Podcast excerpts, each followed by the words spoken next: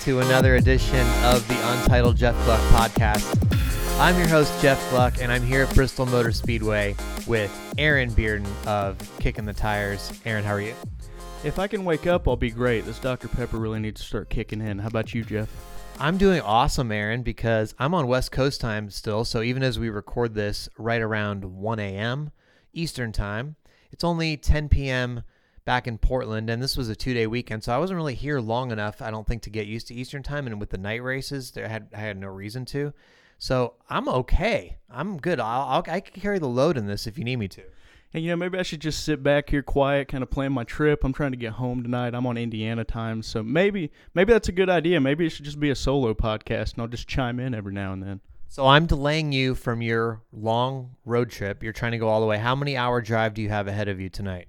Probably seven and a half to eight, which actually isn't that bad when you put it into context of the fact that I drove back from the Daytona 500 back in February in one trip. So I've done worse.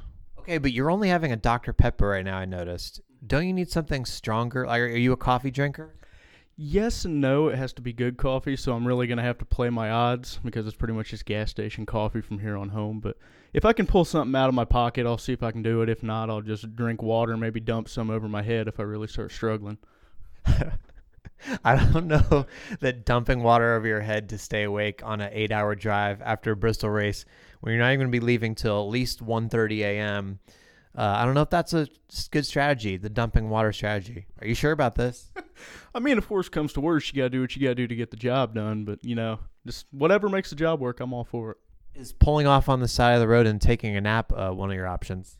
I've done that in the past, yes. Only once. I was coming home from Gateway last year. Somehow the thrill of the John Wes Townley Spencer Gallagher fight wasn't quite enough to carry me home, so I pulled a nap off then. But usually I don't get tired on car rides. I'll make it home in one piece. Okay. Well, let's get through this podcast so that you can get home.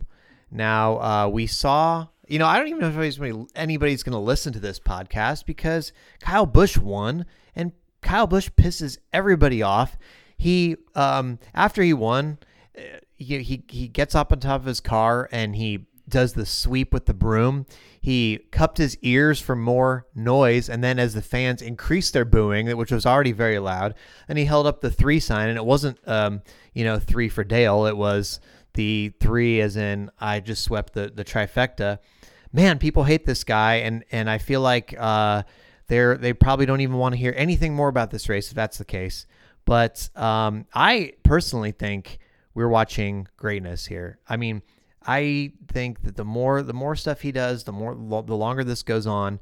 It is funny to me how he he tweaks everybody, and I I, I find that kind of hilarious. I wrote about that in my um, column on jeffgluck.com, but I, I just think we're watching something special here, and in a sport where we're all kind of wondering man, you know, what's what's the next thing going to be? Who are we going to watch? You know, is this going to be interesting anymore? I, I feel like he's a huge character uh, obviously, people hate him. He's like a wrestling heel, but he's like the most interesting person right now. Am, am I wrong? No, you're not wrong. And I'll tell you, I have a backstory that kind of links to this. When I was a little kid back in, actually, it was 2001, I was a childhood Dale Sr. fan. When we had the accident happen in 01. And as a kid, that pushes you away from the sport a little bit. You know, your distance, your favorite guy, your hero is gone. So one of the things I started watching in that little downtime where I didn't watch as much was wrestling. And it, it almost felt perfect watching this tonight because I just watched Kyle do what so many wrestlers do in WWE and what was then WWF, and that's a, he finally just took the full heel turn. He even went like straight Triple H and was spewing the drink out of his mouth on top of his car. It was it was something beautiful to see. You know, I mean. I know a lot of people don't like him, but that, that villainous aspect to him adds a level of intrigue that you don't always find in this sport, especially now when everybody seems to be family. They've all got kids playing with each other, and they all get along so well. Almost, it's it's almost nice to have that little villain in the sport, somebody that people can root against as much as they root for. I just hope he can keep with kayfabe because Sam posts all these cute things of him on Instagram, and it ruins the image sometimes. That's funny. Well, uh, it's interesting to me how this has sort of evolved because so Kyle Busch comes in, people don't like him, and he made everybody, you know, really, really not like him with the whole Ron Hornaday thing uh, in the Truck Series. That that was pretty bad, and you know he got suspended for that and, and all this stuff. Well, you know, he had other incidents along the way, like driving the Lexus too fast or whatever, and um, just being generally not classy enough or, or showing enough enough grace. But um, I think since he married Sam, especially since he had Brexton and broke his leg and all that stuff, he had shown sort of a different image in in 2015, 2016. He had sort of built himself back up. I think he was starting to change some minds. People were like, maybe this guy's not bad. Well, then um, this year he seemed to have made some steps backwards with the everything's great, everything's great, you know, the punching thing, and then the uh, the dropping the mic after the Austin Dillon thing uh, to to Bob Pockrass's question that has become a meme, you know, all that stuff, and and so it was suddenly like he just figured, you know what, nobody, I'm I'm never gonna get people to like me, and now I feel like he's embracing it, whereas before that seemed to bother him a lot more. I feel like, and I remember one time he got mad at me um, because I had I used to do this gluckometer thing where I would do crowd noise rankings, and um, I I wrote that he got booed by his hometown fans in Las Vegas, like that was my headline, and he was uh, upset, um, like because he I, I, feel like he disputed that or something, and and there there was a lot of boos, but you know they I feel like they've just stopped uh, caring about that part now, and they're just like yeah yeah, we get boos, but there's a lot of fans too, and um, I don't know. It's it's very interesting how it's evolved. Yes, I agree with that, and in its own weird way. And this is this is going to make a lot of people love me, I'm sure, when I say this. But he almost reminds me of Dale Jr. in a sense that you know Jr. for the longest time seemed like he struggled to come to terms with the fact that I am my father's son, but I am my own person. I'm not necessarily going to live up to everyone's expectations, and that's fine. And that took him a long time and he finally came to realize it in these last few years, and we've seen him open up and become this sort of social me- social pariah, I guess, for lack of a better term. And I kind of see that same thing with Kyle now, where it's a sense of like, I mean, he has his moments where he's a great guy, but he is who he is on the track, and he's started to kind of embrace that role and embrace who he is as a person. And I know it ruffles a lot of feathers and rubs some people the wrong way, but to me, when I watch Kyle around the racetrack, even though he is kind of brusque with his quotes sometimes, and there are those moments, I think overall he seems more comfortable to me. He really feels like he's being genuine and being himself, and it might not be what everybody's looking for, but it, it makes him a more interesting person to follow, I think, in a lot of respects, and it makes every interview with him a little more, I guess, interesting to look through and kind of peel back another layer of him, which is good because it seems like we're interviewing him almost every week right now because he keeps winning everything. Right.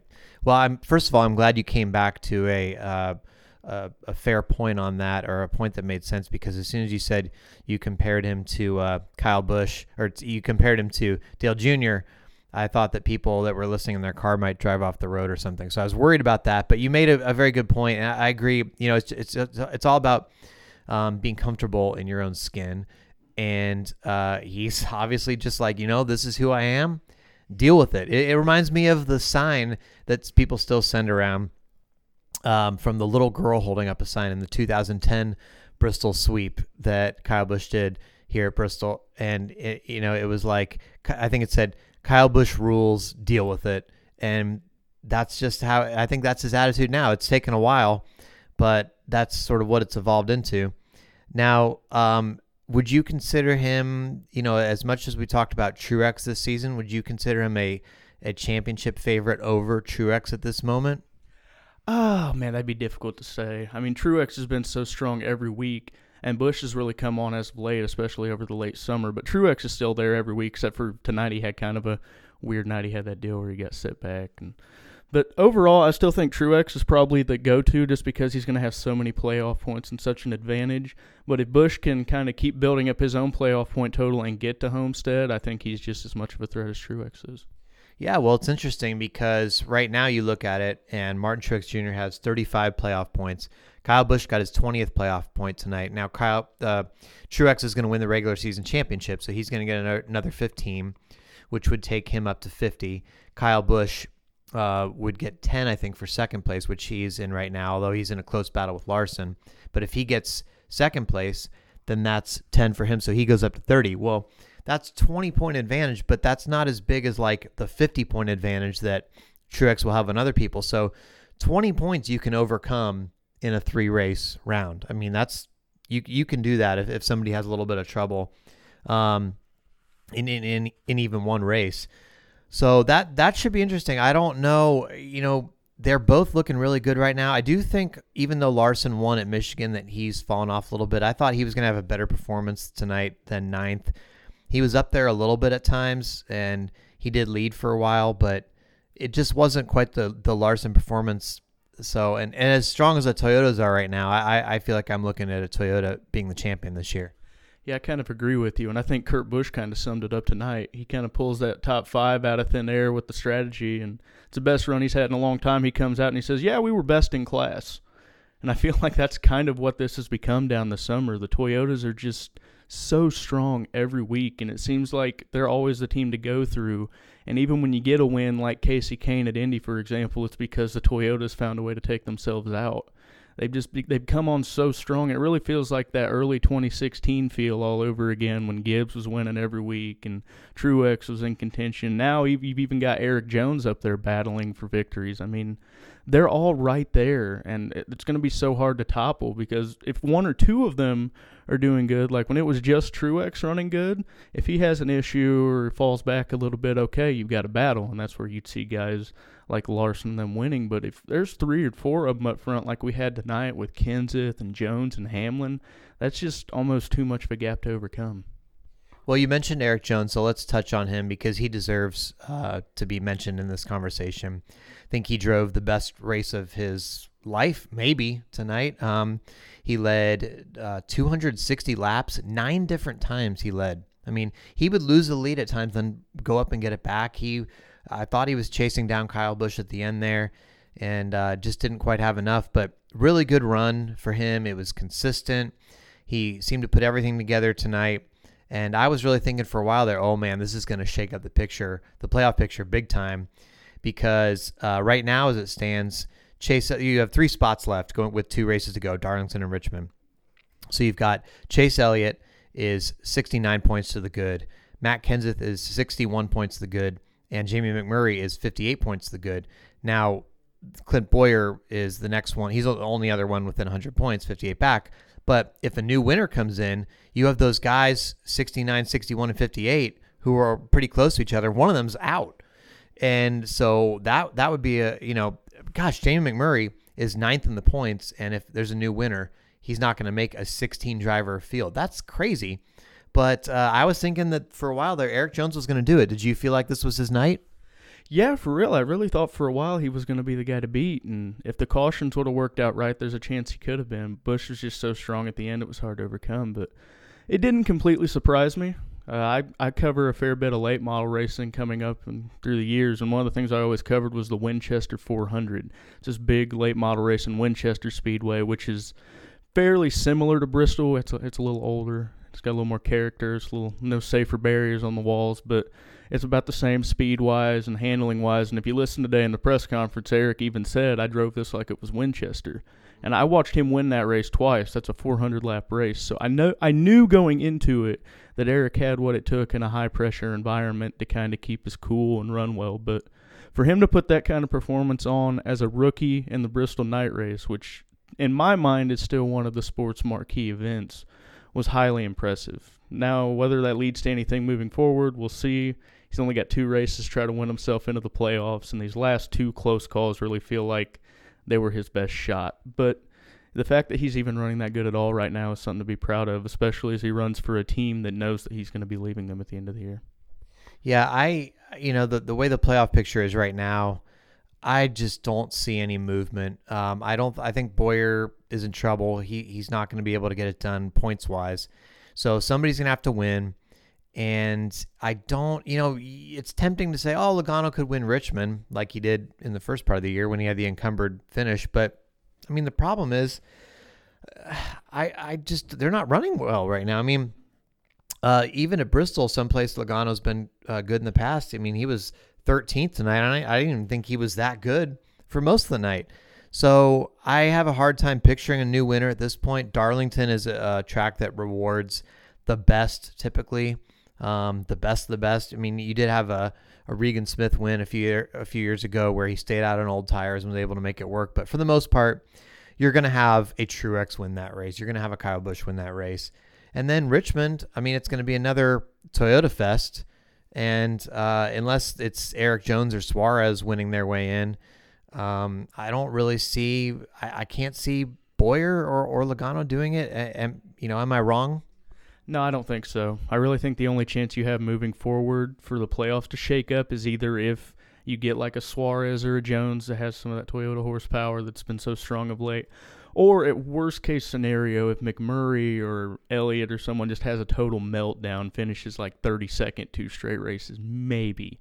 But even then, that would require a lot from Bowyer or who's next. I mean, back after that, it's really just Bowyer. Yeah, there's there's nobody within hundred points after Bowyer. I mean, Logano is 117 out or something like that. I mean, it's not even.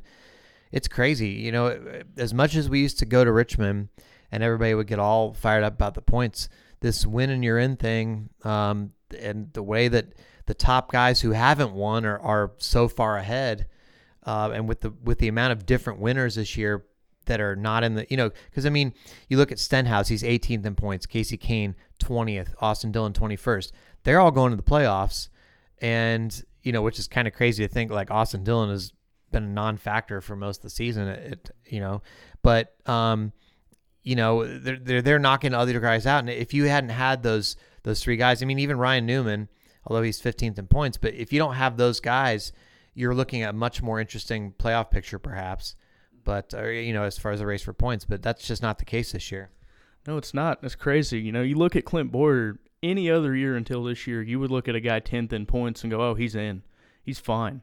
And if you look at McMurray, even you know the last few years he's been 13th, 14th, 15th, and we've been, "Oh, he's just barely in the bubble. He's good to go."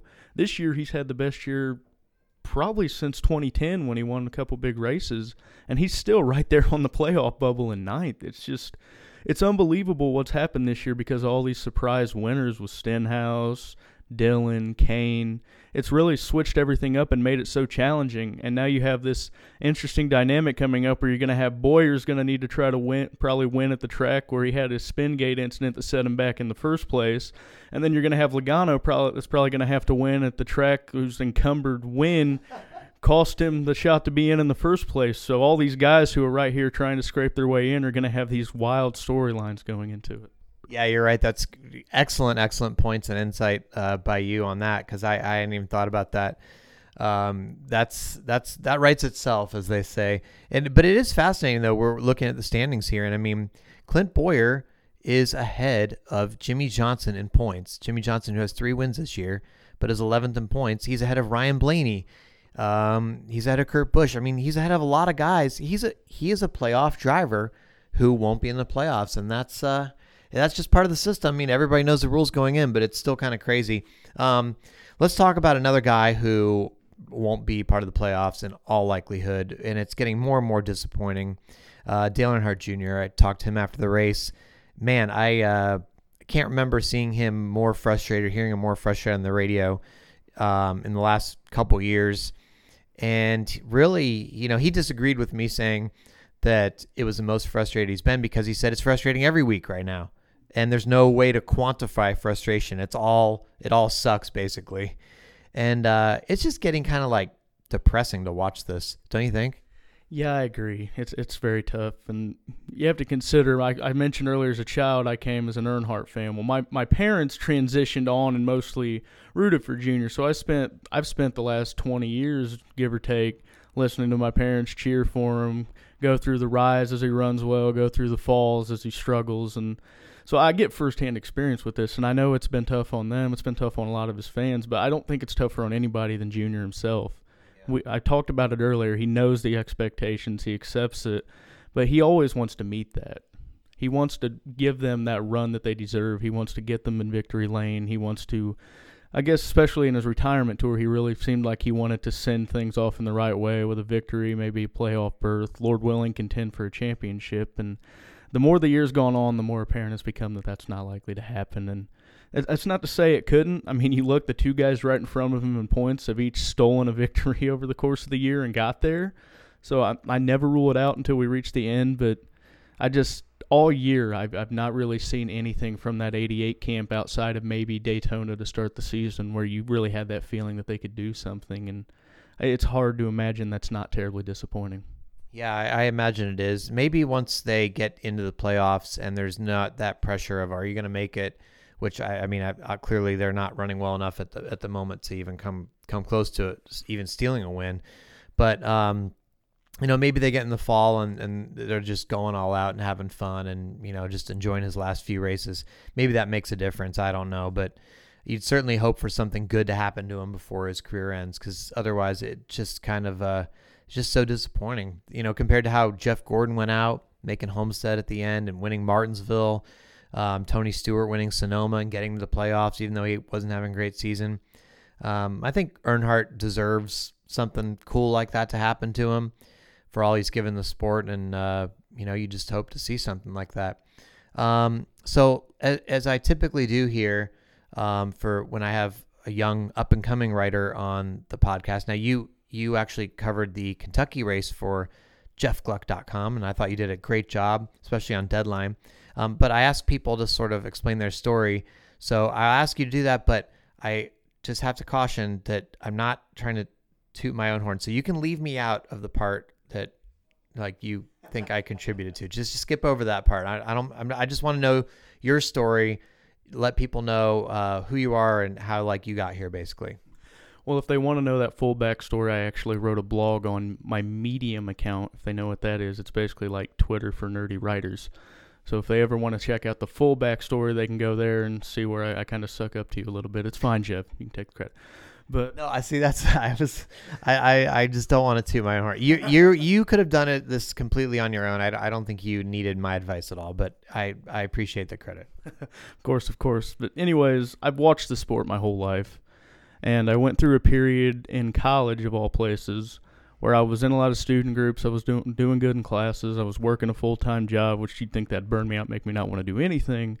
But I, I was just missing that passion and the one thing I've always loved is racing. So I was just I was looking for something to do to kind of I guess approach that passion and find a way to interact with it. And I, I messaged an unknown writer, some guy I won't name, wink wink nudge nudge, and got the advice to kind of make a blog and try writing and it was something I started and just did it for fun at first. Didn't even think anybody was paying attention and I guess it's just slowly but surely built. I wrote for a site called Front Stretch for a couple years now I write for Jerry Jordan and Kicking the Tires, and I subbed for that unnamed writer a few a few weeks ago too. Didn't even get a hat out of it, so disappointed.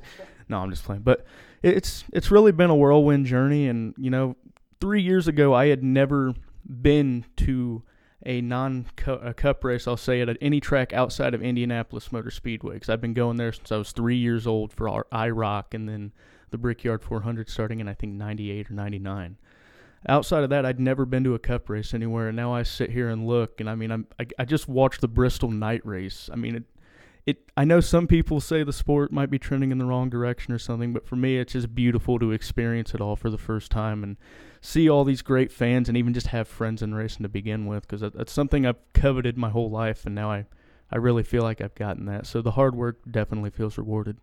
Well, I think you're doing a great job because I remember you came up to me at Kentucky maybe a few years or a couple years ago, and you were like, "Hey, you know, um, I'm Aaron Bearden, and I took your advice and started the blog."